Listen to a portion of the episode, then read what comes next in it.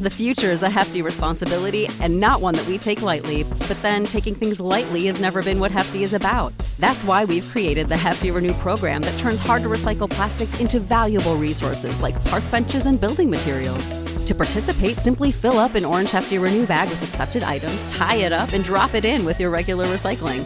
That's it. It's that easy. It's time to rethink recycling with Renew. Particular valued resources may vary by geography. More info available at heftyrenew.com.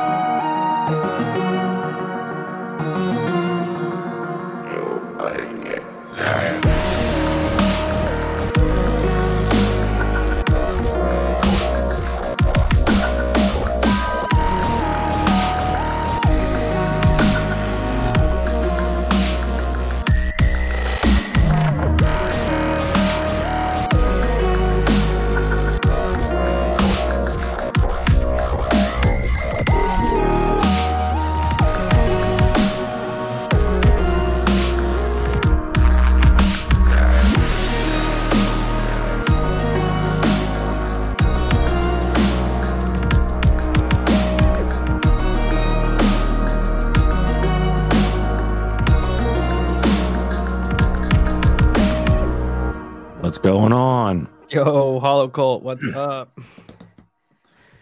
Living the dream. Oh, we are back, ready to try this out again. We had an excellent time last time. It was awesome hanging out with everybody and interacting with you all in the chat. I'm seeing all sorts of familiar screen names and such. Shout out to the Discord crew for sure.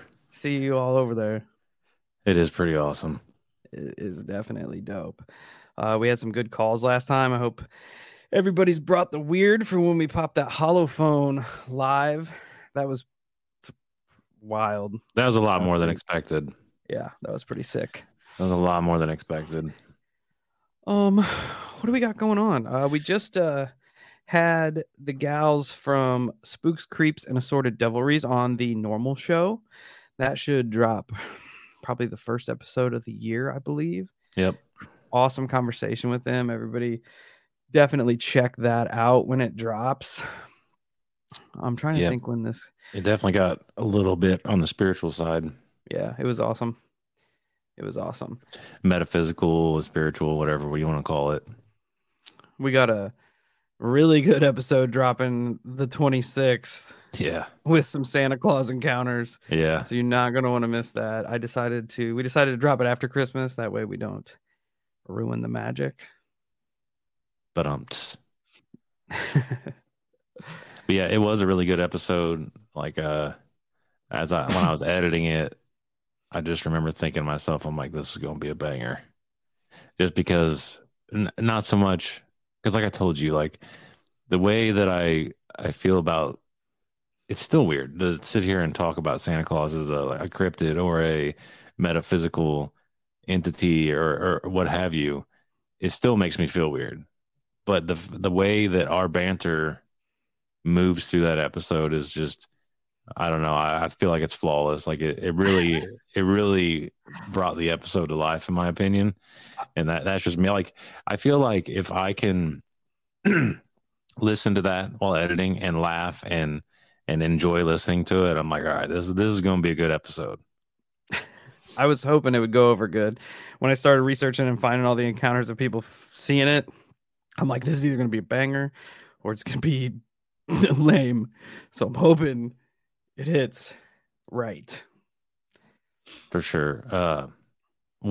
Steve, what currently are you looking into writing? I've got... You know me. Everybody knows me. I've got like 40 different episodes started. My ADHD kicks in and I'm like, I'll start off and I'll be like, all right, this is going to be a banger. I'm going to be all about this episode. And I'll get like 2,000 words in. And I'm like, oh, I don't know if that's going the way that I want it to. And then I'll skip and start a new one. So yeah, that's fine. I've got one on the St. Louis Exorcism, almost finished. I've got one I've had in the bank for probably, I don't know, 2 years. It's not about ancient civilizations, but it's about ancient man, and the timeline that mainstream history follows is not lining up with some of these archaeological discoveries. Like, I've got accounts of human footprints interlaid with dinosaur footprints, like they were on the earth at the same time. How awesome would that be? I don't even know. You read these and everything you've been taught, like mainstream history, tells you that this should not be right. Oh, yeah, absolutely. Yeah. But you have these accounts documented multiple times about these artifacts that just should not be. Like, I found one that there's multiple footprints, but one of the footprints is of a sandaled human foot. And within the heel of this sandal is a smashed trilobite, which those timelines should not have ever crossed ever. Because they're one of the oldest multi-celled organisms on the planet. And they went extinct. And here we are stepping on them. Far before man should have been around. So either man's a lot older than what we think, or somebody has made it back to the past to walk on this trilobite that we are now discovering in the present. Well, you know, and there's that great show, which I haven't finished all the way yet, but, you know, Ancient Apocalypse on Netflix from, I think it's Graham Hancock. Yeah. And he's talking about ancient civilizations and like just going back way farther than we've been told, which is, it's fascinating. And why wouldn't that be the case, right? The big enigma for me would be if we coexisted with dinosaurs. To me, that's mind blowing. Yeah, I just like I have multiple accounts of people finding fossilized dinosaur tracks with fossilized human tracks. So, like, how did that happen, right? Yeah, absolutely. Unless they were coexisting. And even some of the human tracks are even overlaid with dinosaur prints. So the human track was there, and then the dinosaur print was laid over top of it. So it walked, the human walked through the mud, the humanoid, whatever it was, walked through the mud. Then the dinosaur followed suit, almost like it might have been tracking it. Which is terrifying. The track's fossilized. That's so bizarre. I've been looking in, or I'm going to start looking up, which I just, the other night, whenever I was editing, I just kind of was going through as many lists as I could. It's not a very easy lookup, but like real mythological objects, like objects that have power. So like one of the easiest to throw out there would be like the Spear of Destiny. Yeah. Items like that. Ark of the Covenant. Mm. Yes, all types of them. There's one called like the Hand of Glory, King Solomon's Ring. You know, that would be another one. All types of just really, really cool, you know, supposed power objects. Like, you know, another one, the Sword and the Stone, you know, King Arthur's sword. Oh, yeah. So there's so many of them. And like, it kind of inspired me not only with the Christmas episode, but then just some of the short stories we've been kind of throwing around, you know, off air. That's going to be built up for, you know, an actual episode. I've also started putting together, I'm thinking about doing, I know I started doing it on the 50 states of cryptids, and I kind of fell off, kind of went other ways. I was thinking about putting some episodes together about just like the 40 and 50 states, where I'll pick a state and I will pick weird ass accounts that have come out of the state, like all across the board, everything from cryptid sightings to like miracles, bleeding statues, crying statues, all sorts of that stuff. And then just do an episode on a state, all the weirdness I could find, put it out, and then try to get through all 50. Because I was hunting down this book called Jim Brandon, Weird America, Guide to Places of Mystery in the United States. A physical copy. The only physical copy I found was about $1,800. Cool. So you can totally afford it. So out of print, but I did find a copy online. So I'm going to use that as kind of a roadmap and take the examples out of there, because this book is mint. It has cryptids that I've never even heard of, like weird shit. Like I was talking about the meat showers and stuff, and like the falls of animals from the sky and all that weird Fortean stuff that like used to just blow my mind when I was young. This book is, I've got multiple books. I'm a collector of weird literature. Like I have tons of it all over the place, and there's some of them that your room is pretty chock full of it. Yeah, it's stacked. But this was one that I could not find in physical copy. I love physical media. I'm just a sucker for it. So I was on the hunt for that. I'm not shelling out $1,800 for it though. But I did find it online. So I'm gonna try to start packing together maybe a 50 state. One by one. I might just trickle it out there because I don't want to just every episode be like, oh, here's another state. Here's another state. What else am I working on? Well, what are your thoughts on the recently declassified CIA had a hand in the Kennedy assassination? I started to look into that, and I don't know that it says anything like that. I think people are misinterpreting it. I think people took the fact that the CIA held out all of this information for this long, and they kind of threaded that into, hey, they killed Kennedy. And I'm not saying they didn't. 95% sure that they did, but I don't think they talk about it in those files. Right. Because I was perusing, and I'm like, man, people are reaching. Well, I highly doubt that the wording in there would be very specific. You feel like a lot of it would probably be redacted. Yeah, and I think they held out because some of the information there was probably detrimental regardless. Yeah. So that kind of fuels the fire too. They're not going to come out and say, yeah, we fucking took Kennedy's head off. But I don't think it says what people want it to say. Fair enough. You know what I mean? Fair enough. It is not strange necessarily to say that they held out this long, because I mean, how long has it been? 50 plus years, probably longer than that.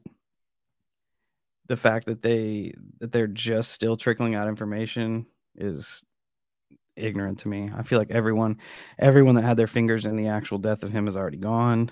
Right. Just put it out there. All you're doing is breeding more questions, breeding more.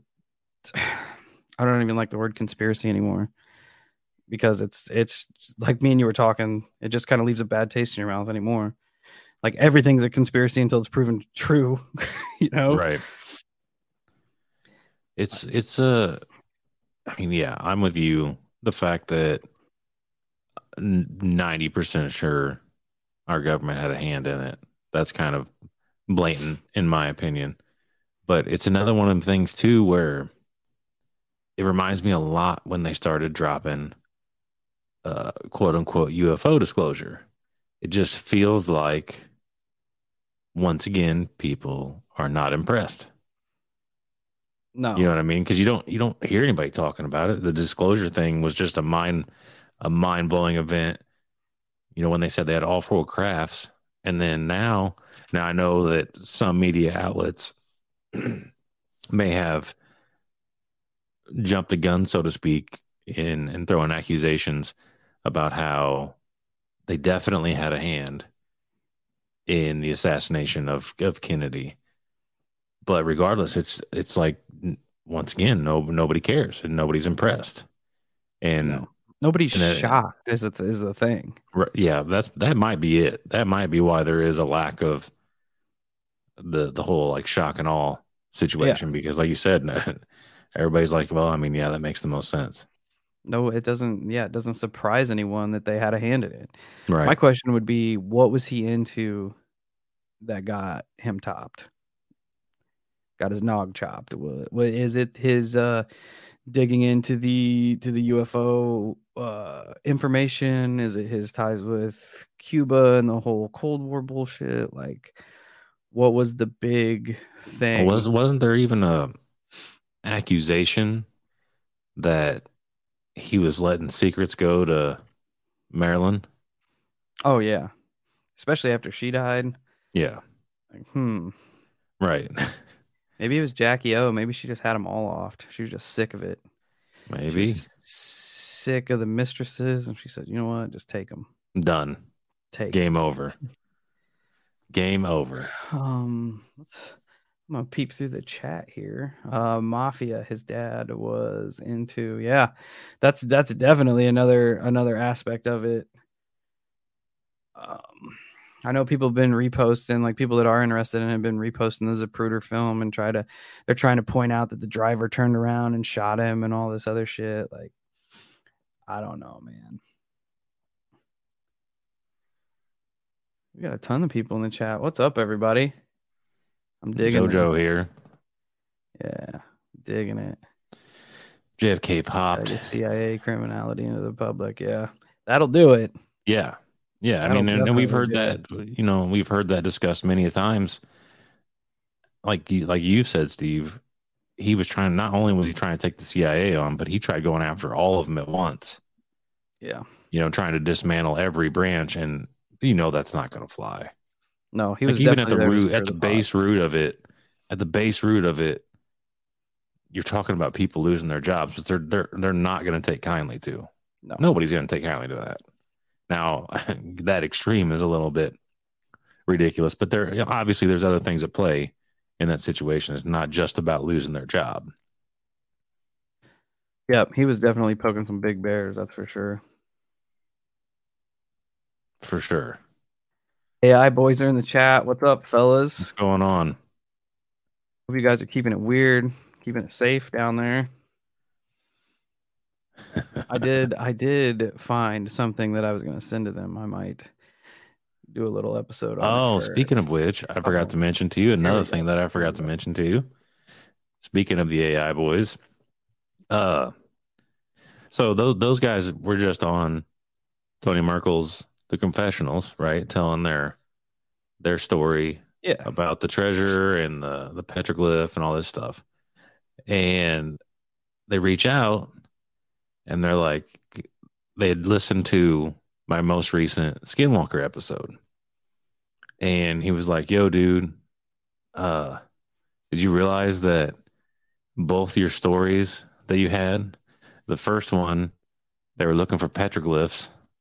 And the second one, he was looking for lost treasure. Oh, shit.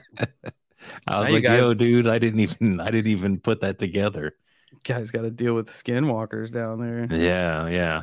And then I was talking to our friend Ed about it, and he was like, hey, you know, it's that was a great episode. Another thing, it's a good thing that you didn't say their real name. And I was like, oh, believe me, I tried. I just couldn't pronounce it because I was totally going to say the real name.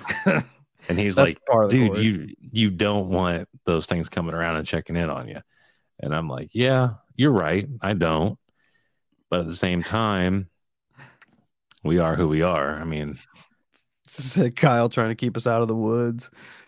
Nah, man, that treasure's all you guys. You can just throw some silver doubloons the Hollow Sky way for the Hollow Cult, and we're square.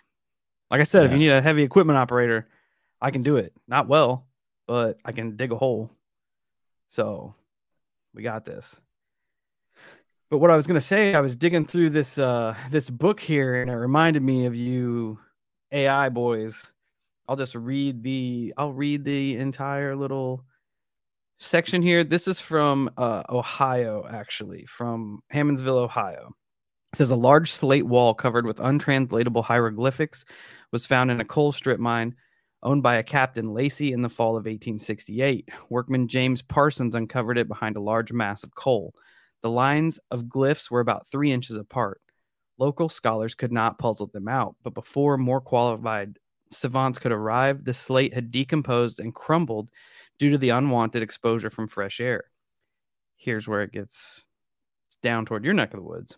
A similar wall that did get studied, was massively ignored, was found in a farm field in Bradley County, Tennessee. So there's another hieroglyphic wall down south, and apparently there was one in Ohio.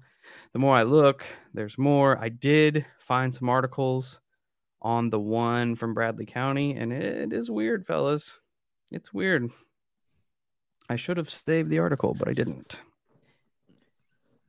Remember that time I sent you pictures of the artwork that I found inside a cave? Yeah. Yeah. They were, what was it? It was like, it was handprints. It was a buffalo or some type of creature. And then I can't remember what else there was. I had three pictures. Oh, I don't think I still have. I think they're on my old phone. Yeah, it was weird. They were definitely on my old phone too, but it wasn't painted on there with paint. It was like I touched one of the handprints, and it came off like a chalky residue type thing. You know, very bizarre, very very bizarre. But it was really cool. You could tell it was, if it was 100% legit, it was like native artwork, which was, it was so cool to see. So I remember going in there with my coworker, and he was like, dude, this isn't, is this what I think it is? And I'm like, I mean, it's got to be, right? Like, I don't know. And then I took pictures of it. And then no sooner did we walk out of that cave and my phone died. It completely shut off, even though it was fully charged. Yeah. So whether there was anything behind that or not is irrelevant, but I posted those on a lot of artifact forums, and it was almost a 50-50 as to whether or not people thought they were ancient and legit. No kidding. The fact that they were so well preserved was pretty much the thing that kind of knocked them down a notch. Really? Yeah, because it almost looked like it was like dust blown. And ancient Americans around here, we have this this kind of real flaky rock called ochre, and they would use that as their face paint and stuff. You add a little water to it and it becomes pasty. If you grind it up, it also makes a dust. So if you were to put your hand up and blow, it would do the outline of your hand. Interesting. So I don't know. I wish I still had the pictures, man. Yeah, they were pretty cool. They were pretty cool. But I did, like, circling back to the hieroglyphics found in Tennessee, I found some articles on it, and it's weird. Some of the assumptions, in his opinion, the wall had been buried for over 4,000 years. They're citing stories of lost tribes of Israel, and they believe some of the hieroglyphics to be Hebrew Sanskrit, an ancient form, like an offshoot. In Tennessee? In Tennessee. What? Yeah, I've got a whole article. How wild is that? It is something. Which, I mean, even that alone shatters any of our current history. Like, that just annihilates it. It's weird.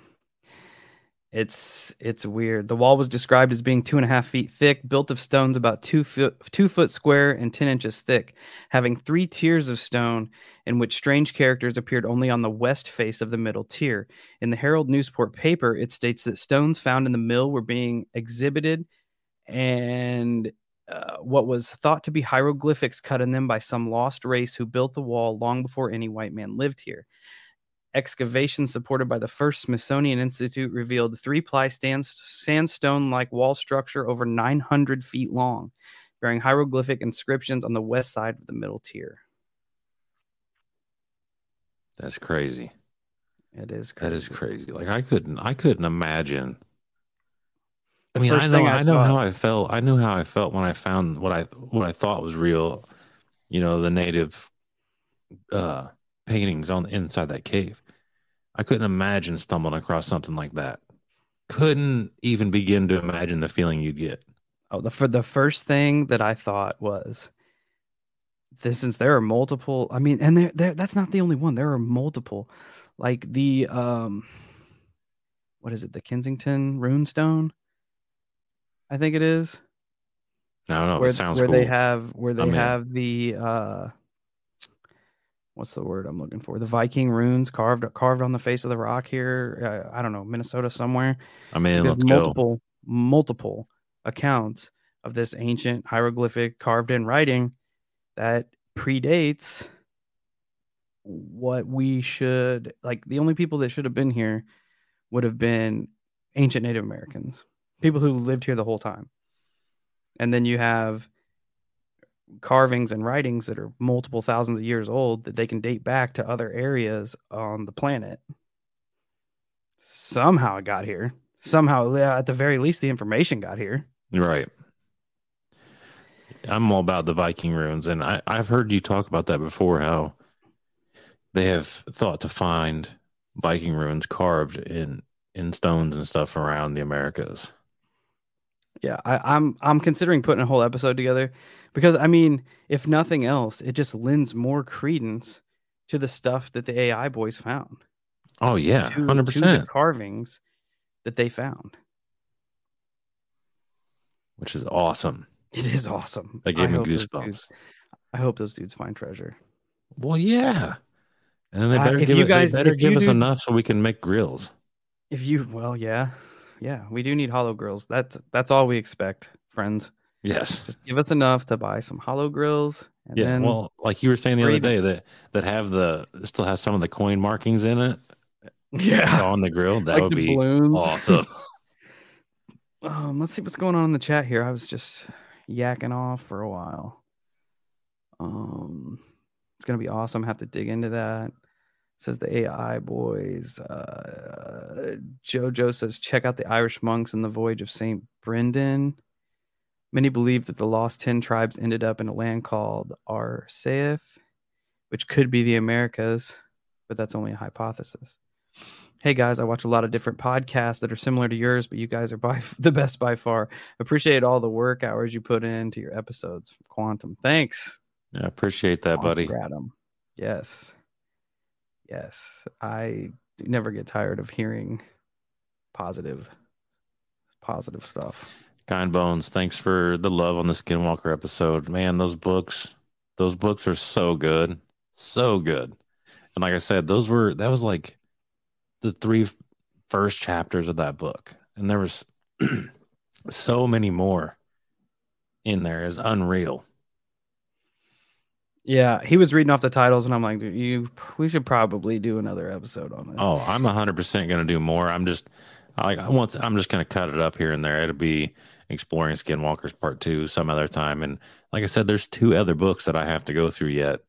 And it's one of them topics that is just super fascinating to me. The legend of the Skinwalker and all the lore that surrounds it.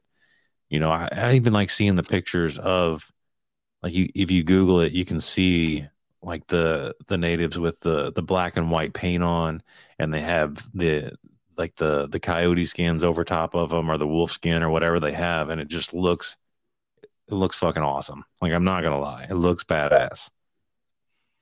And so it's just, and then the lore from the natives has always fascinated me so much because they were so different than anything that I've been able to read about, you know. And it's just, I don't know, it's just always been a really cool, interesting subject to me. Oh yeah, for sure. Like I've always been a history buff in general, and when things fall outside the mainstream timeline, it just really, like, I just dig into that shit. Like alternate timelines, alternate Earths, all that stuff. When things don't line up the way that we've been taught, definitely gets the wheels going. Right. Oh, what else we got? Love this right here. That's an early one there. Lamp. That was an old one, dude. And that was good. Like that episode was good. That was dope. If I don't even know what episode it is, but we had our friend from London Flick call in. She tells a story about her coma. It's a lot like the lamp. Yeah. Oh yeah. Which is absolutely insane. What that was. It's an early one. It was awesome. What else we got going on here? Emily, hey guys, huge fan of the podcast. Thanks. Thank you. The episode of Tinfoil Hat about the Moors of America was interesting and touches on some of what you're talking about. Vikings and such. I'll have to check it. I'll have to check it out. Can't wait for more. I'd love to hear more from the woods too. Kyle's your Skinwalker guy. He's got the info. I'd like to be able to find a ton of information on the Wendigo as well, because that's another one that I fucking love reading about. Yeah. But, and it's weird because if you kind of dissect them in a way, the Wendigo and Skinwalker are almost identical. Like they're virtually their creation and how they become, and they have mystical properties to them, both of them, because you can have a Wendigo. What do they call that? It's like the Wendigo curse, where it just kind of like drives you insane, and it'll make you cannibalize people. And then the Skinwalker itself can put all types of curses on you and all that. They're very, very, very similar. But once again, I mean, you hear about the Algonquin, and they talk about the Wendigo. So it's another. It could be another derivative of native lore, belief, whatever you want to call it. Yeah. And I mean, it could be different nations, different tribes defining the same thing. Yes, absolutely. Absolutely. And just like Bigfoot, you have in different sections of just even the United States, they all have different characteristics, so who's to say that the desert Skinwalker, and I mean, by all logic, the desert Skinwalker should look different from the northern Wendigo, or a northern Skinwalker, so to speak. You know what I mean? Yeah. Yeah. Please post the Discord invite. I will do that as soon as I get a chance. You should be able to check any of our show notes on our episodes, and it should be in there. Yeah. Go to our show notes. I think it's an open invite. You click on it, and it'll take you right to the Discord. There's all kinds of channels. Just click on them. Everything from post your snacks to post a conspiracy, all sorts of stuff. It's an excellent group and excellent community over there. So check that out. Yeah, it's awesome. Oh, I was going to say something, but I forgot. Oh, we are probably going to do some investigating this year. So that should be neat. Heck yeah. We don't know what we're doing, but I am starting to acquire some equipment. So that should be fun. Maybe, or terrifying, or horrible. I don't know. We're just going to wing it. We're just going to go with it. We're supposed to hook up with Burton from Local Legends. Whenever we get our schedules figured out, we are going to set that up and go see some weird shit. Talk to some ghosts something. I'm in. That's like, well, we were talking last night with the girls from Spooks. That's what I want more than anything when it comes to us. And like when we go out, I just want that undeniable experience where both of us just go, yep. There it is. Like legitimately they're weak. Cause like I was telling them, and I guarantee you'll agree with just about anybody else who listens on the regular, more times than not, one of us is the Scully and one of us is the Mulder. Like one of us will be just doubled down on something, and the other one will try to ground the other one out, or at least reel them back in a smidge. But I want that. I want that experience where we're both together, and no matter which way up or down logic tries to take us, we just can't get around it. Just, it's undeniable. Yeah. I mean, I'm not here to try to prove the paranormal to anybody but myself. Yeah, so. Absolutely. And I mean, realistically, we've already had, even together, we've had several experiences that I would say we can't explain, but it's nothing that's like right there in your face. Like it's, you know what I mean? Like there's a difference, I feel like. Yeah. Yeah. What do we got here? Old Colleen. Stay away from Cemetery X. That's funny that you bring that up because it was brought up last night when we were talking with the gals from Spooks. So Laura, she's never had any kind of paranormal experience. She's got some great stories about her family that have encountered a bunch of stuff, everything from pterosaurs to there is a kind of a story that went through their family that her grandfather caught a mermaid, which we talk about, which is awesome. But she wants to go to Cemetery X with us to see if anything happens. So it's a heavy place. We'll have to check that out. And do a live ghost investigation. Well, Steve needs to upgrade his internet. That's what he needs to do. Okay, you're back, I think. My internet cut out there, so I missed that. Yeah. Yeah.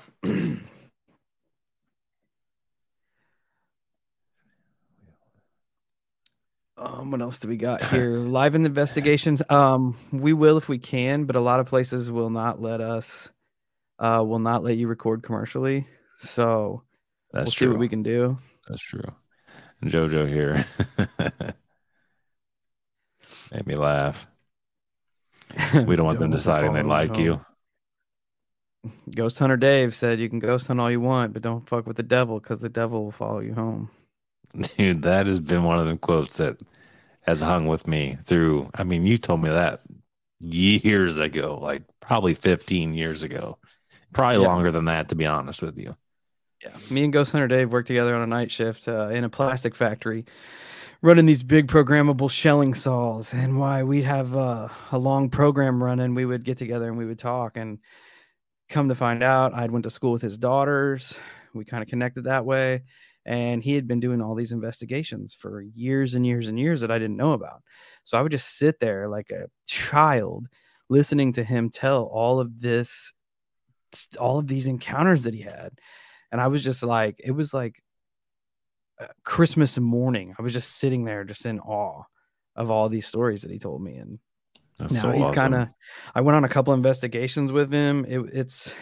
He's a solid dude. And he did just record his Bigfoot encounter and a couple of his other paranormal encounters with Wes from Sasquatch Chronicles. So I don't know when the episode drops. I don't know Wes's drop schedule, but Dave from Rosedale will be on there with his Rosedale Bigfoot encounter.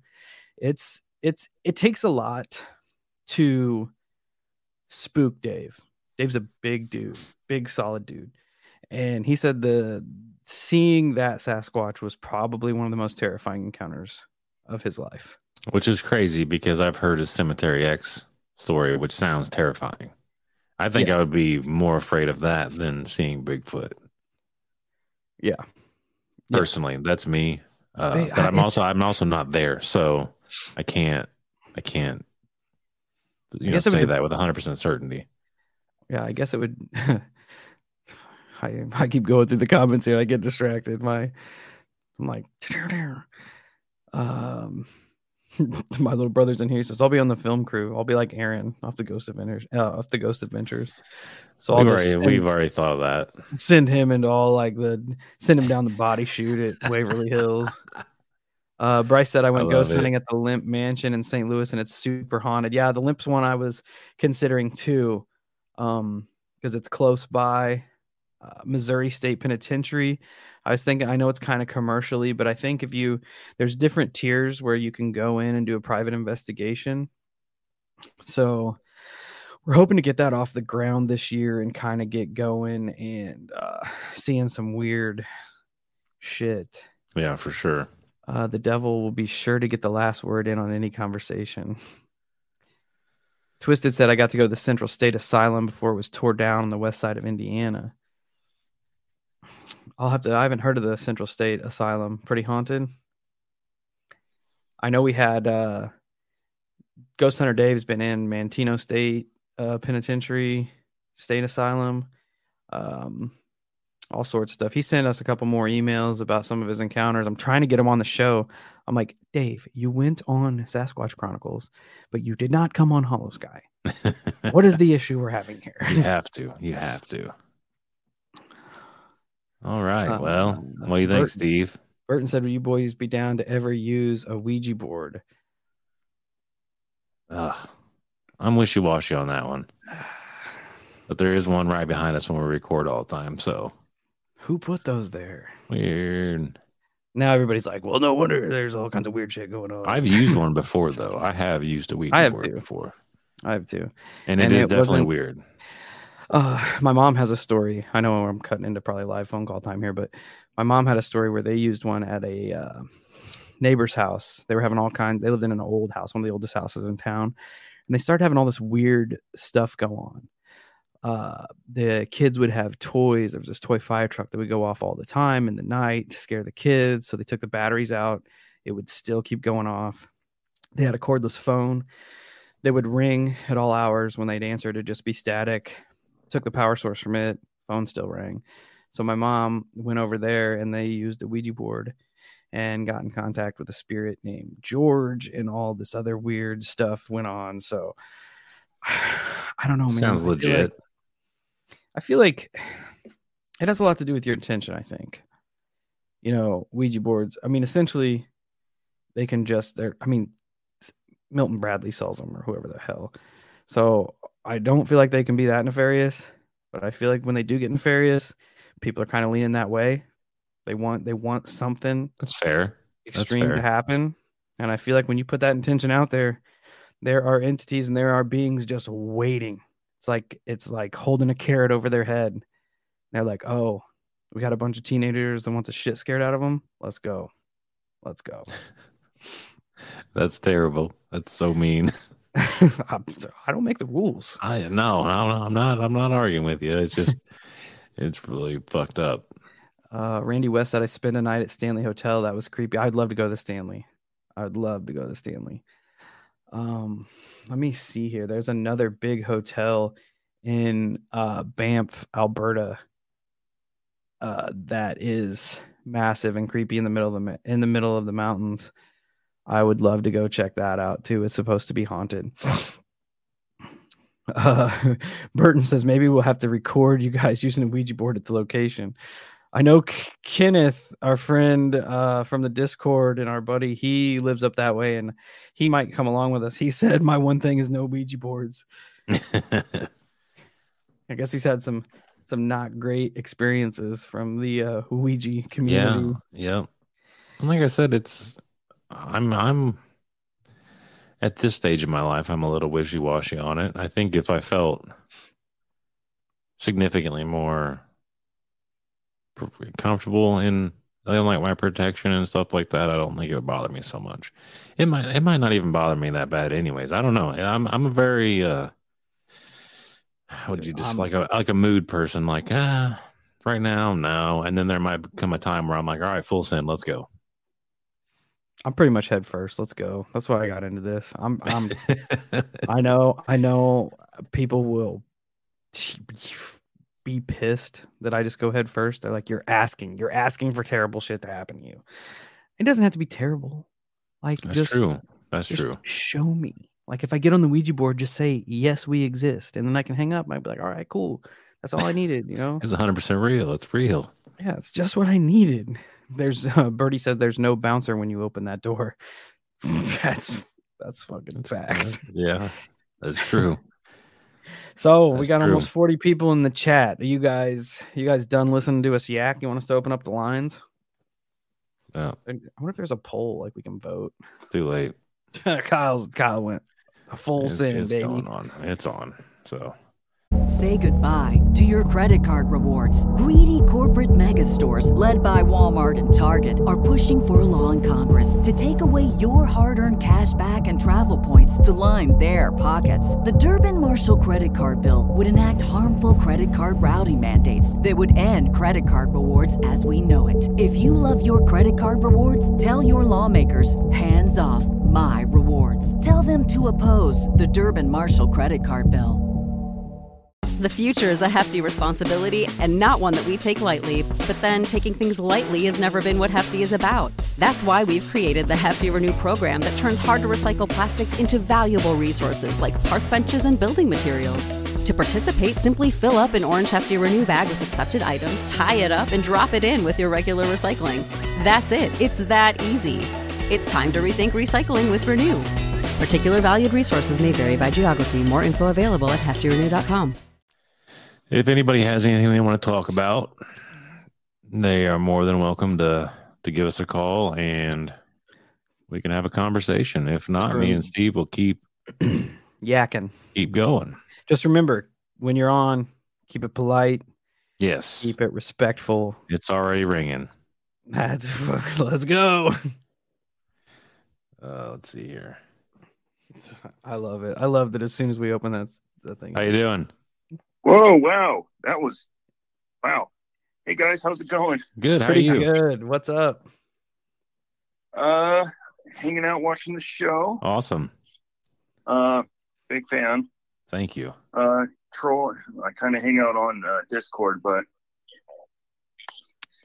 Heck yeah. Awesome. Awesome. Yeah. You there? Or you cutting out? I don't know. So I can't remember. Do you guys want to hear my scariest ghost story ever? Let's go. Oh yeah, send it. Okay, so this is about 20 years ago, and I was in between jobs, but I happened to find a job with a custodial service that cleaned local high schools and junior highs. And I got a notice that the big boss is going to call me on Monday and tell me where to go and meet him. And I thought to myself, what are the odds that I'm going to clean my old high school? And about 4 o'clock in the afternoon, I get a phone call, and it's the area manager, and he's like, "Hey, can you come to Pocatello High School?" which is my old high school. And little backstory, that place is notoriously haunted. And from all that, like, when you graduate junior high school, people ask you which high school you're going to go to. And if you said Pokey High, which is short for Pocatello High School, almost always like, "Hey, you know that place is haunted, right?" And I'm like, there's no way. Anyway, he calls me and he's like, "Meet me at Pocatello High School." And I'm like, "Oh, okay." And I'm not kidding you. I show up, I meet with him. And he goes, "Okay, you know about this place, right?" And I'm like, and I go, "That it's haunted, right?" And he goes, "Yeah." He goes, "Just do me a favor. Don't walk out on me. We've lost 2 guys in a month already." And I'm like, "Really? Is it haunted?" He's like, "Yeah, let me show you something." And he takes me to a class, very small classroom in the middle of the basement hallway. And there's a door there with a glass pane window and some very old steps that lead up to the main floor. And he goes, "Okay, there was a person cleaning in here, vacuuming." And he turns around, and there's an old lady's face looking at him back through this glass window. And he ran out, and he never came back. And I had to admit, I'm like, "Yeah, I don't believe you." But the more I worked there, the more weirdness was going on. Like, I would hear these doors slam, bathrooms, toilets flush when there's nobody in the building. There was an alarm in the library that, you know, those anti-theft things that they have at Walmart, that if you're trying to steal something, it would go off. Yeah. That thing would go off at random times, all the time, all night. And okay, so here comes the scary part. So I'm dusting off, and I got this pile of dust ready to sweep up. And I'm at one end of the hall, and there's an opening to the library. I catch something coming out of the corner of my eye. I look up, and there looks like to be a lady in a old Western-style dress come floating down the hallway. And I look up, I see her, she sees me, and she abruptly turns to her left and goes through a solid wood door into another classroom. And I freak out. I drop everything. I love it. And I start running down the stairs. And I'm halfway down the stairs, and there's a voice that pops in my head that says, "Don't run. She wants you to run." So I calmly but swiftly go down the stairs. Yeah, I noped out. I noped out fast. I would have done the same thing. I go out and I find my. This was at break time, so I go out and I find my bosses, and they're like, "What are you doing out here?" And I'm like, "I'm not going back in there unless you go back in there with me." A while later, I get moved to another building that's part of the school, but different. This is a very old auditorium. This is a this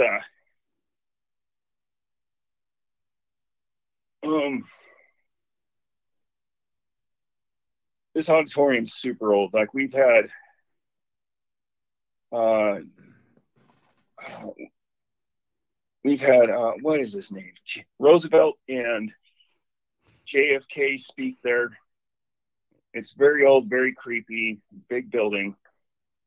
I'm with my coworker. She's like, "I'm going on break." I hear her get her stuff and leave.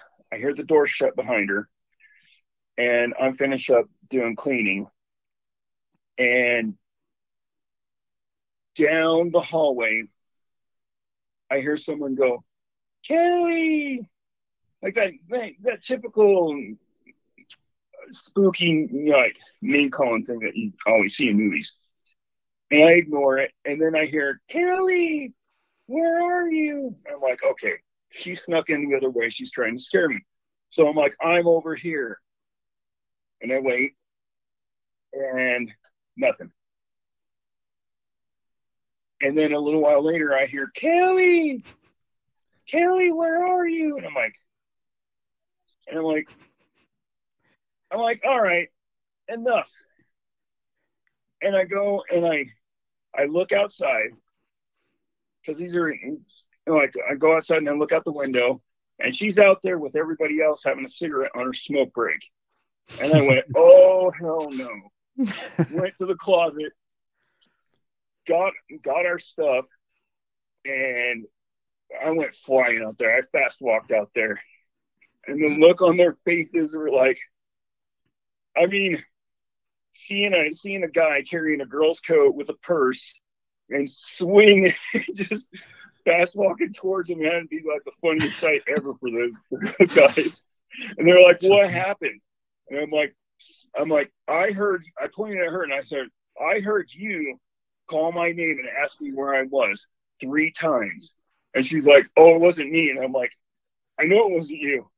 And one of the other janitors, he was a district janitor. He's like, "Oh yeah, I've heard that before." And I'm like, "You've heard that before?"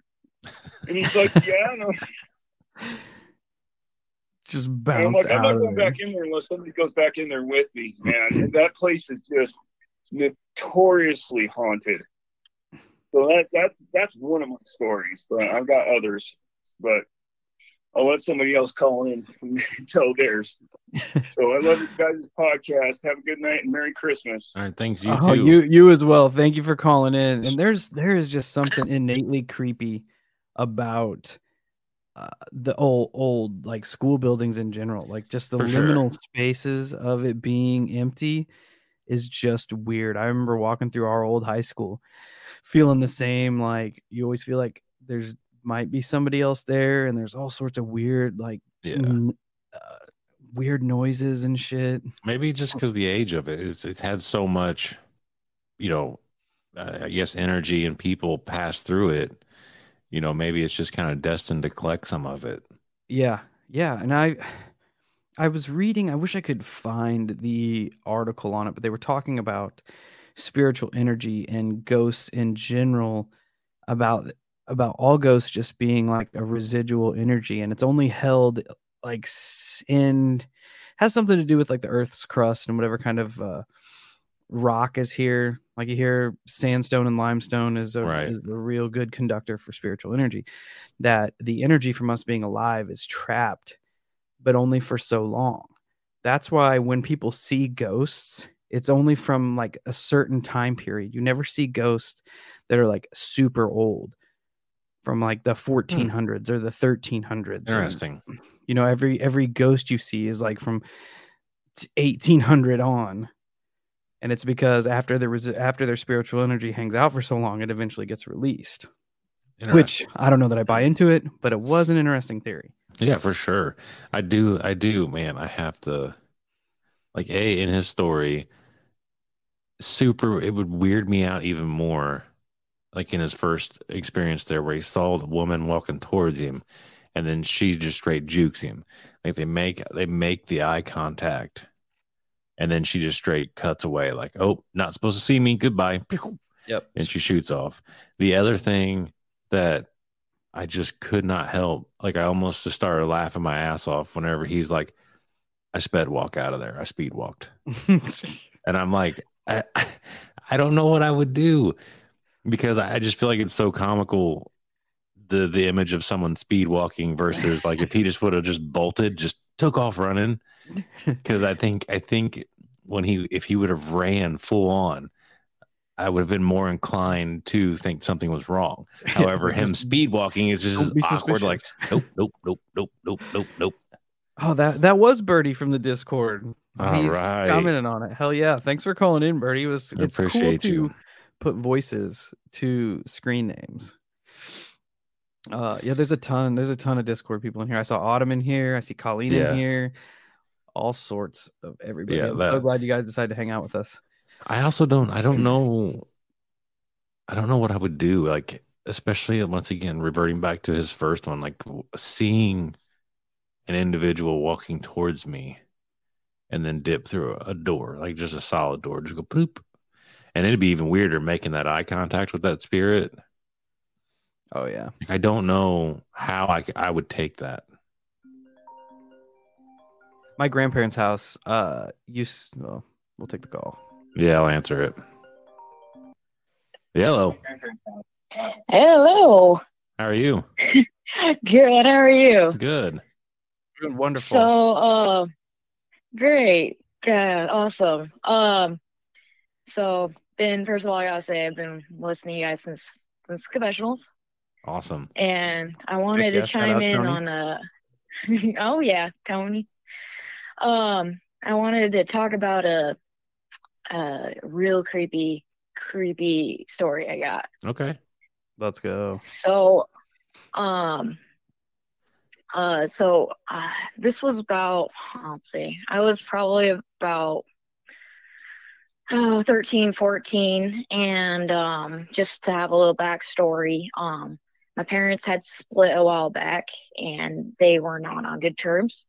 And so my dad kind of, we believe that he would have dark entities attached to him, and then they would follow me because I would get pretty angry.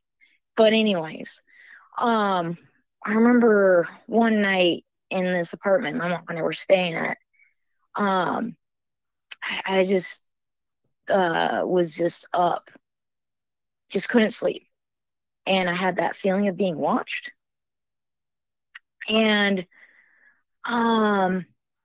so I at the time I had the original Xbox, and I'm all watching, because I'll watch like videos and stuff to go to sleep. And I was watching Tokyo Drift.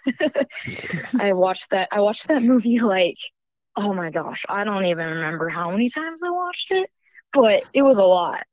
And I'm like, all right. Well, maybe it's just me being paranoid, whatever. Well, then all of a sudden you get that smell. I could smell this, like, that outdoor, when somebody's been outside for, like, in the night, it's kind of that I don't know how to explain it, but, like, not exactly smoke, but just that kind of smell you get from when somebody comes from outside in the night. Right. And I'm all peeking around, like, I'm seeing if my window's open or something. No, everything's closed. So I'm like, all right, that's odd. And then I'm like, okay, well, that feeling of dread just gripped me. And there's this calendar that I had, and I just kept staring at this calendar for some reason. I kept looking over it and keep looking over it and over it. Then all of a sudden, like, within moments, it just, like, somebody just hit the side of it and made it swish back and forth really fast. And then I just booked it. And I was like, Mom, can I just sleep on the couch? And, I woke her up and she woke me up, and, we were scared. And I just stayed in her room for the night. But, yeah, it was so bad in that room for the longest time. Like, when my grandma would come over and help us out and stuff and clean and stuff, she'd have that door closed. And eventually we got some LDS missionaries to come and bless the house. And we later on moved out from it. So, yeah, but that's one of my many stories that I have. But after the missionaries, I've had a few encounters. After the missionaries came and blessed the house, did everything kind of die down? Yeah, it kind of died down, though. When my sister actually coincidentally moved into that place, after us, I would have this. I don't know if it was just me, but it's just that feeling of, like, it could appear. But yeah, it died down. Well, that's a good thing. We were talking to Trina from Spooks, and she has interesting, like, allegories on spirits and things. She says there, while there are bad entities, she kind of, like, she compares them to sharks. They just are doing shark things. They're not doing it for good. They're not doing it for bad. They're just being themselves. And I feel like a lot of times these entities will seem predatory and prey on people who are going through turmoil. I feel like the turmoil in your life kind of opens you up. That negative energy that's brooding around you was almost like a target to some of them, and they just feed off of it. They feed off the fear. They feed off, like, the blood in the water. Yeah, like they can shark. Smell it. And it is a really cool way of putting it, And I also liked her idea on how if spirits hang out too long, they start to become twisted. They start to become more of a negative, malicious entity, because you're not supposed to hang on for that long. You're supposed to let go and move on. It's very interesting. Yes.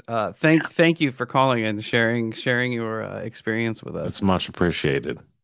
Thank you. Keep up the good works, guys. Thank you. Have a good holidays. Be safe.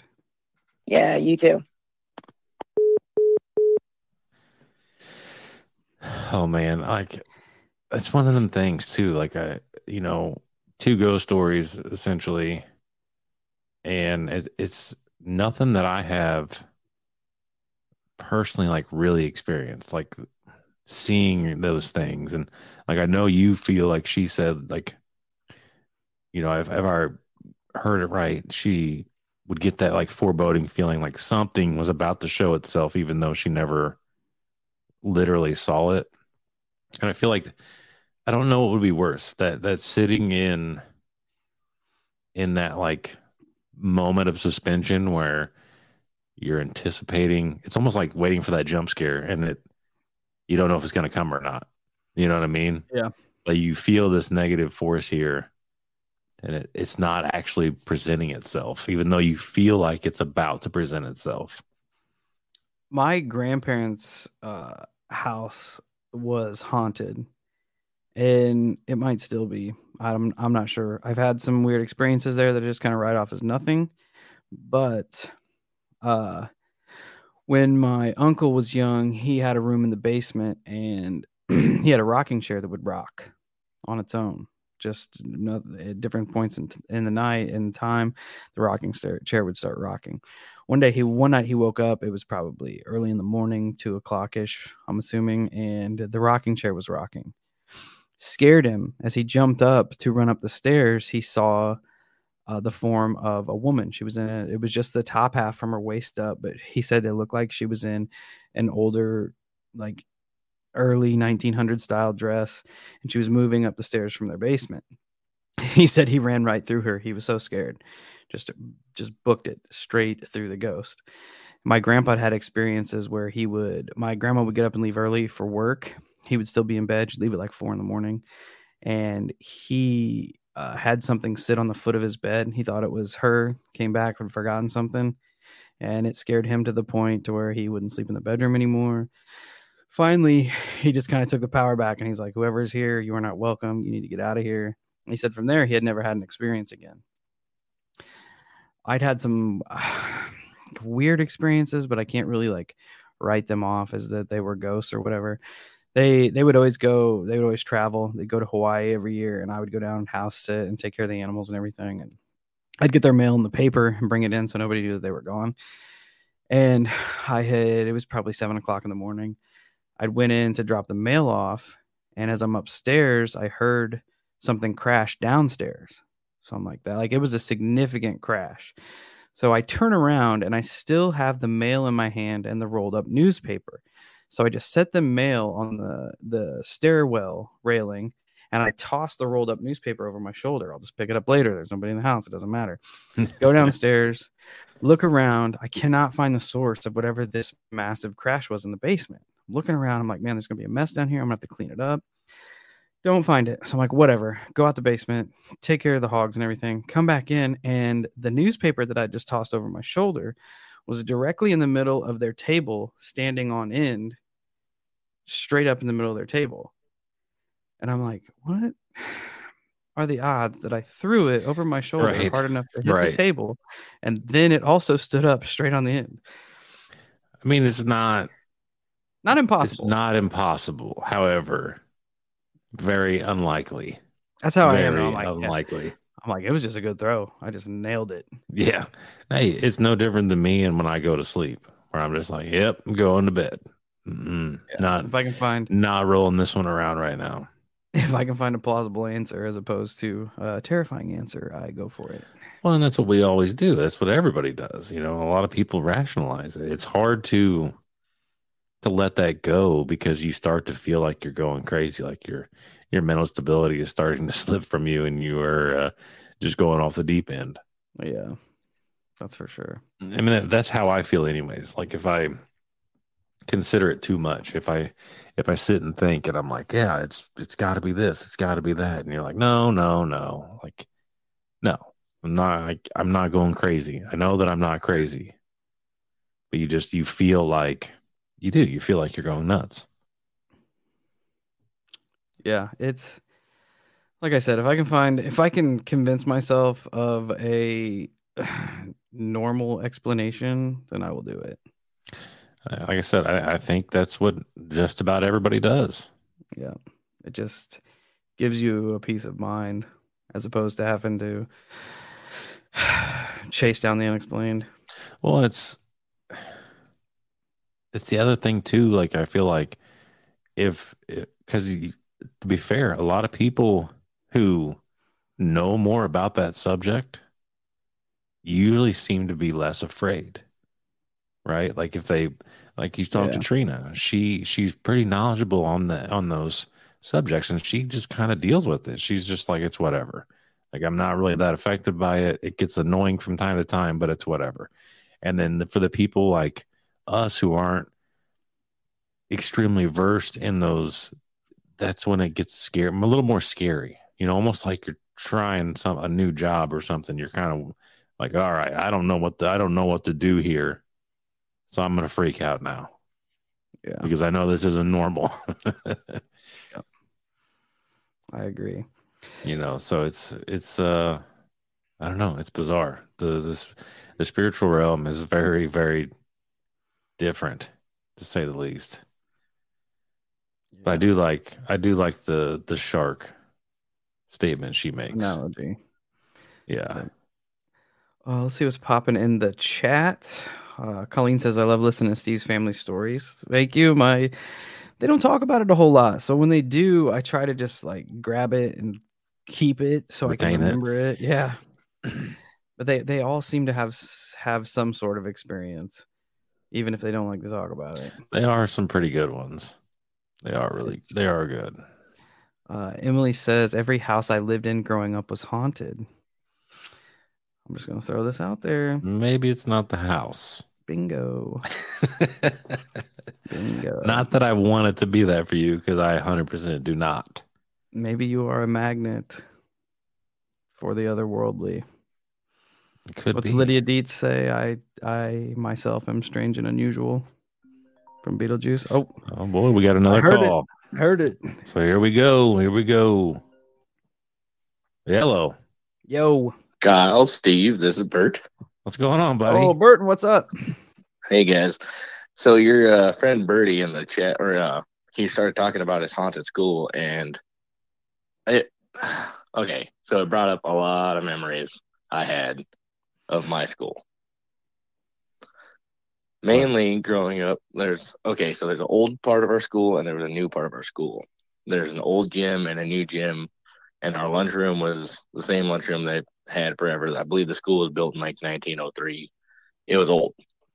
And what was it? This lady who worked in the computer area, she was a paranormal researcher like back in the day. And I remember her being friends with my sister, told her the story of how the school is haunted.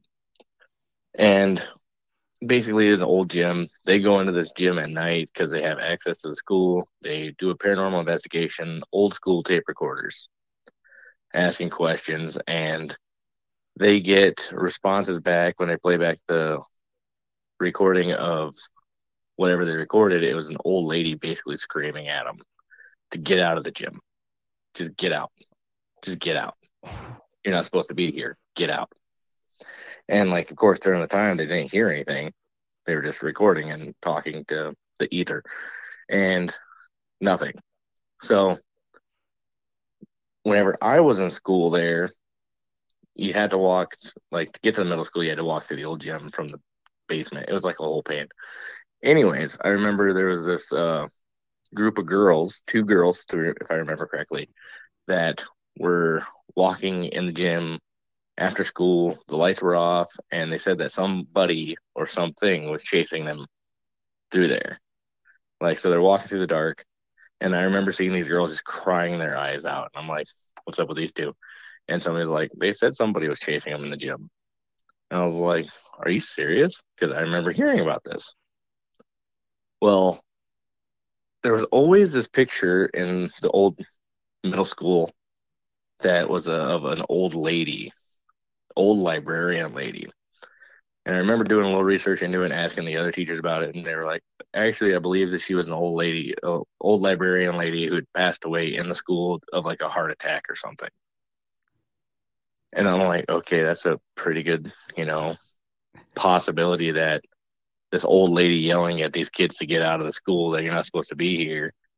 Is this just an old lady librarian who still thinks she's working there? That's what I was thinking when you said it was a librarian. I'm like, who better to yell at the children to get out of the cafeteria than the librarian? That's one thing. When I hear these encounters, I'm always curious as to the history of the building and the geographical area to see if it is some sort of historical tie-in. Right.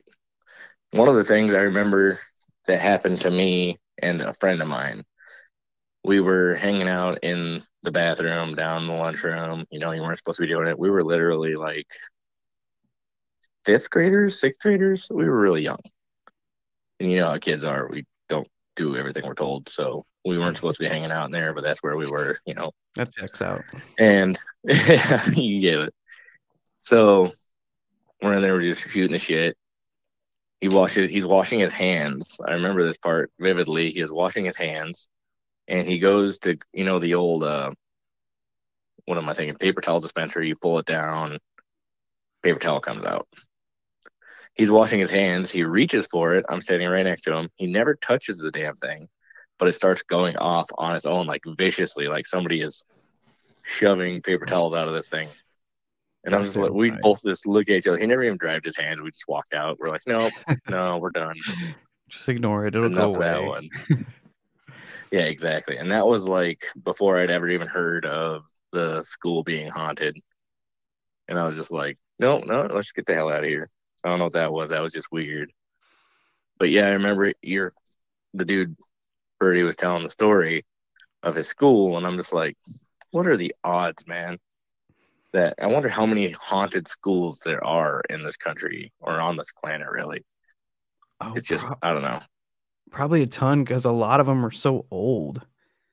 Yeah, dude. You know, because we had in the old high school, which me and you both went to, right, Kyle? You're only a couple years younger than I am. Yeah. I was actually the last graduating class from that high school. For you.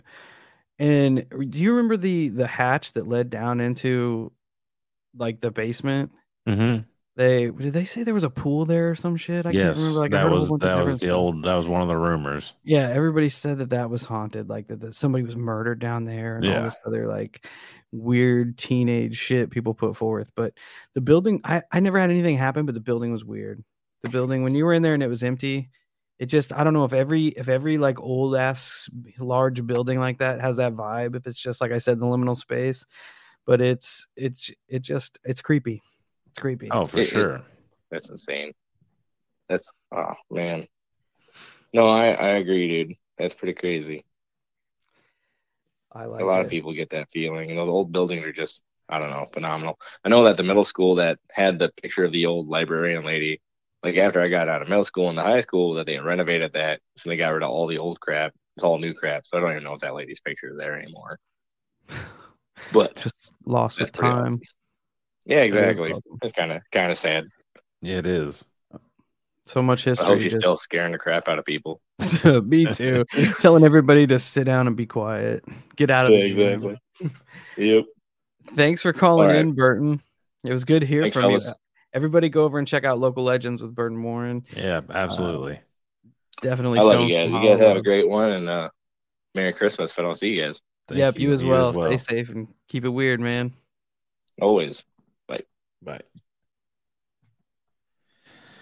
That's the other thing that is weird to me, right? So when you have your digital recorders or tape recorders or whatever, you can ask questions, you can whatever, you can just set them there, and then from time to time they capture something, you know, going off, and it just makes you feel weird because it's like that veil there where it's like somebody's yelling at you and you just can't hear it. You know, it's very weird. Yeah. But we'll go ahead and take this call. Hello. Yo. What's up, Hollow Colt? What's going on, buddy?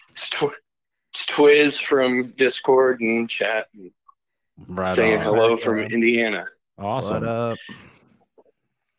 I know the topic so far has been ghosts, but I'm going to break that streak and go with a chase story. Okay. I'm down. So in southern central Indiana, Brown County State Park, I grew up probably 10 miles from there and lived there most of my young life. We moved to the city because my dad got a job in Indianapolis, but I would always go down to visit to kind of, you know, recharge my batteries and just get away, to get out into the woods. I'd been going there my whole life. And I would, you know, just drop in the middle of the night and run down there. Takes about an hour to get down there from Indianapolis. And I, you know, I'd be known to be there at like 1, 2 in the morning just by myself. And they have 2 lakes on the property.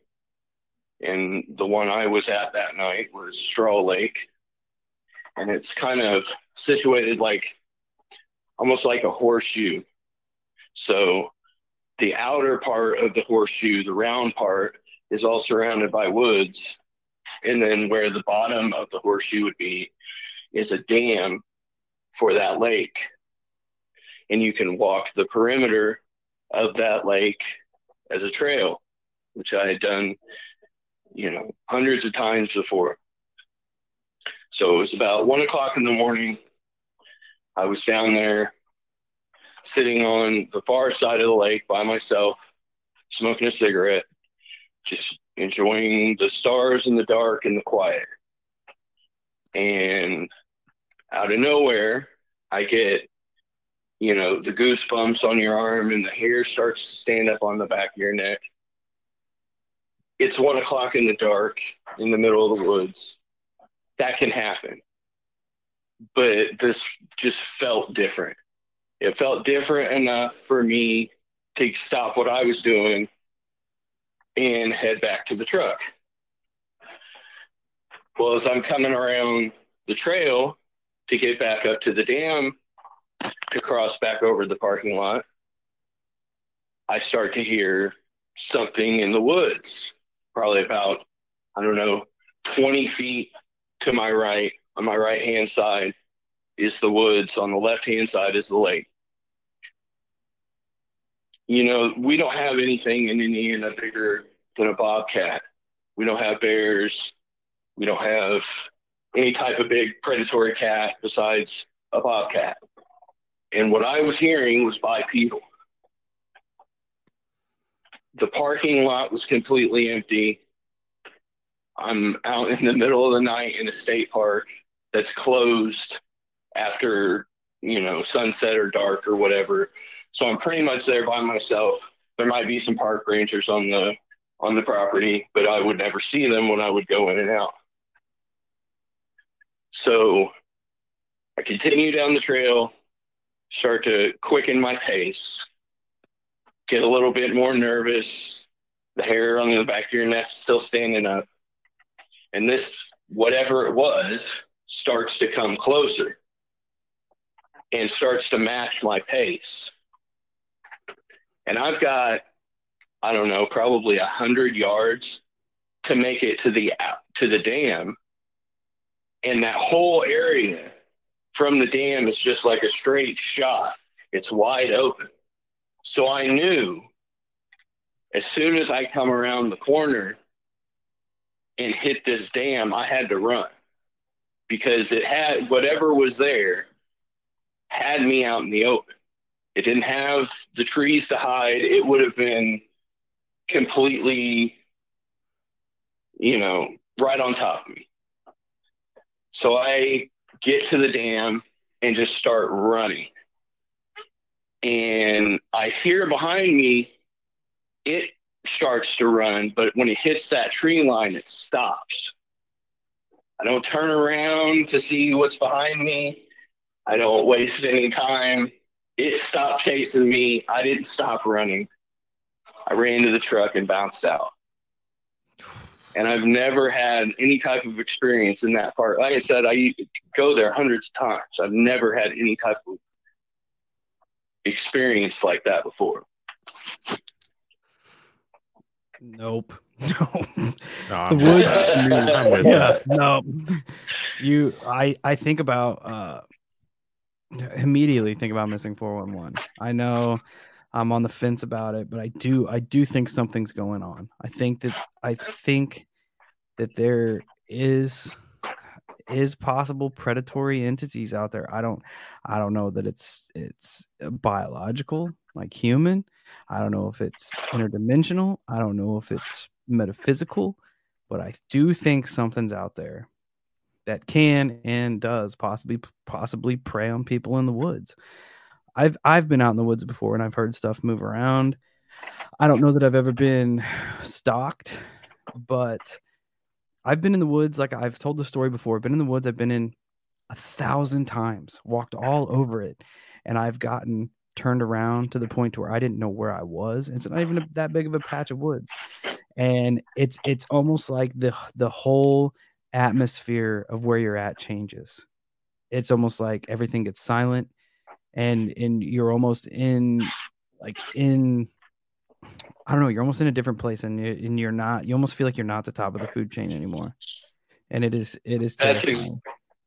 that's exactly what I felt. This place is my Zen place. I go here because it's safe. You know what I mean? I go there because it recharges me. It nature, chakra, whatever you want to call it, it refills me. When I leave that place, I am feeling better than when I entered. And this was completely different than any, like I said, than any experience I've ever had. I've never even gotten followed by anything. Usually it's frogs, crickets, at the most maybe an owl. You know, that, like I said, Indiana does not have large predatory animals. The biggest one we have is a bobcat. Now there's been sightings of mountain lion down there in the last 5 years, but it's not been confirmed. You know, the DNR hasn't said anything to confirm it, but even if it was that, this was on two legs. This was bipedal. You know, the sound of somebody chasing you versus something. Yeah, absolutely. And to be, I don't even want to say attacked, but that's what it felt like, to be attacked in your Zen place. It messes you up. Oh, yeah. You know, this happened 5-6 years ago. And in that 5 or 6 years, I've barely been back to Brown County, maybe 3 or 4 times, and it's always during the day. I have never gone back at night, and I used to go all the time. Like, I would just drop and drive an hour just to get away. And, yeah, man, I'm definitely not going back there in the dark by myself. That's for sure. I think I'm still, I've got my own theory. I'm in my own lane on this. I feel like our consciousness is a defense mechanism. It's put up to keep these things at bay. And when you go to a place that you're safe in, a place that you're comfortable in, you kind of expand your consciousness. Like when I go to my spot, like I just kind of open up and I'm just good with it. And I think whereas that's healthy to do for us mentally and spiritually and metaphysically, I also think, again, there are entities out there that just wait for us to open those doors. And as soon as we do, they're like, okay, here we go. You know, this person's letting their guard down, and here they come. Well, I just want to thank you guys for what you do. You have an awesome podcast. Thank you so much for giving all of us a place to gather and a platform to tell our stories. And if you're ever in Central Indiana, hit me up. I have no problem. I know Central Southern Indiana like the back of my hand. So by all means, you are invited. Right on. I appreciate you calling in. Thanks, guys. And thank you. Have a happy holidays and stay weird and safe out there. Oh. I didn't like the part where it was tracking him. It was matching his footsteps. Yeah, that's weird. And it's even more sus that the damn thing stopped at the tree line. Like that's fucked up, right? Because if you'd figure, I mean, it'd have to be intimidated if it was a predator to not leave cover, but you would think that if it was hot on the hunt, boy, like you said, after that tree line, it'd be 100-yard dash, and a lot can happen in 100 yards when you're going toe to toe, like a bobcat, man. If that thing wanted to slap you, it's gonna come get you. Yeah, you know what I mean? Because they take down deer and stuff. So, oh yeah. It's kind of like the rock field, man. When I get up there, I just zone out for everything, from everything that's going on in my life and everything else. It's just my place that I want to be. Right. And I've had similar experiences where I didn't necessarily feel threatened, but I did hear things walking bipedally, and they were matching my pace. Like as I would go, they would go, and I would be in the field the plowed field, and they would be in the wood line walking on all the foliage and shit. When I would stop, they would stop. But when I would move... That's so bizarre to me. That's so bizarre. It's weird. It would creep me out to know that something, to have that feeling, to have that experience where you can... You're walking, you can audibly hear yourself, but then you start to hear a second track. Like, it's one thing whenever you're not in sync with each other. Like when you just hear, because it happens all the time to me, because like I spend a lot of time in the woods and you'll hear deer walking nearby or you'll hear squirrels playing in the leaves, you know, and even the squirrel can be misleading the way that it moves to the leaves and stuff. You start to think like, what in the fuck is that coming? And then you see a little squirrel playing off in the distance, you know, but to audibly hear that sync where it starts matching your pace and your everything, it's matching you. That's a huge, for me, that seems like a huge red flag. Yeah. Like this is not good. It's something that doesn't want you to know right. that it's following you. Right. It's moving when you're moving. It's predatory. It's a predatory move. That's exactly what I was getting ready to say. Like at the end of the day, whether it's animal or something else, it's 100% a predatory move. 100%. I'm kind of reading through the chat here. Squirrels are loud as hell.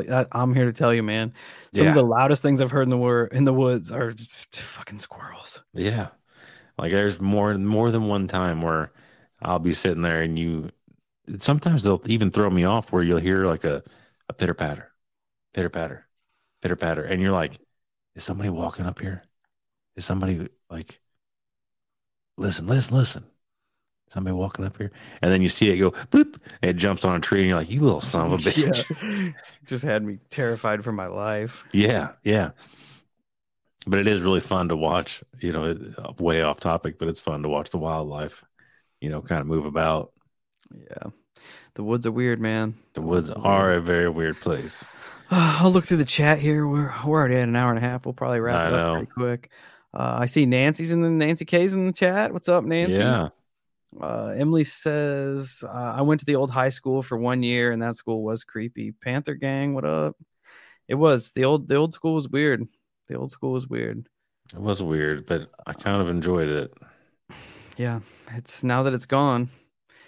Burton says, I love how many people identify with haunted school stories. That's something you don't hear a whole lot about, like that not being really the main topic of discussion. And when you think about it, there's so much like emotional turmoil in schools. Yeah. Maybe that's why there's so much teen angst and shit going on. It's probably just a magnet. Yeah, I think that's what somebody in there said, almost the exact same thing. I can't remember who it was or where it was at, but yeah, it's virtually the same thing. Yeah. But yeah, there's definitely a lot of emotion running through a high school. Yeah, that's for sure. But I think on that note, thank you everyone for hanging out. We had tons of people in the chat interacting. Yeah. Excellent. Again, shout out to all our Discord friends that come over here and kick it with us. Shout out to all the if you're in the chat and you're not in the Discord, check the show notes. Better get there. Go be part of the community. It's awesome. Yeah, hopefully we can start to grow this community as well, to kind of start getting more and more people. But it'll also help too when we add the other platforms, the Facebook and the Twitter, because then we'll have everybody commenting and spending time. And I think this could be a cool thing. It's building into something awesome. And I want to thank everybody who called in with the stories today. Absolutely. Love it. A lot of you people, I feel like it takes a little bit of courage to do that, because I would be on the fence myself. You know, I always tell people, I'm like, hey, don't worry about it. It's no big deal. But I totally understand like some of the angst and the like it. The very first Crypticon we went to in 2019, they did an open mic session. Right. So you could go up there and tell your stories. Derek Hayes from Monsters Among Us was the house host. And Kyle was so on the fence to go up there. We were like, man, this is to be a great opportunity to plug the show. You could go up there and be like, I'm Kyle, host of the Hollow Sky podcast. Here we go. And we just could not get the courage up to go and talk in front of people. I couldn't do it. So hats off to all of you. Like it's awesome. I'm, like I said, really appreciate it. And I know I can sit here and say that nobody's going to bother you, and we're going to appreciate your stories, whatever they may be. You know, but I understand that feeling. It does. You have to take down a wall to be able to tell. For sure. Especially talk about the paranormal. Yes. And the unexplained, because that's such a taboo still today. Like, the government says UFOs are real, and people are still taboo about telling you. Right. But oh, absolutely. We appreciate you all. We are so glad that you could hang out with us. Yes. And we will do this again soon. I know it's the holiday season. It's going to get busy for a week or so. But as soon as we're back, we will let everybody know. Until we meet again, Hollow Cult. Stay safe. Stay weird. And I hope you all have a wonderful holiday.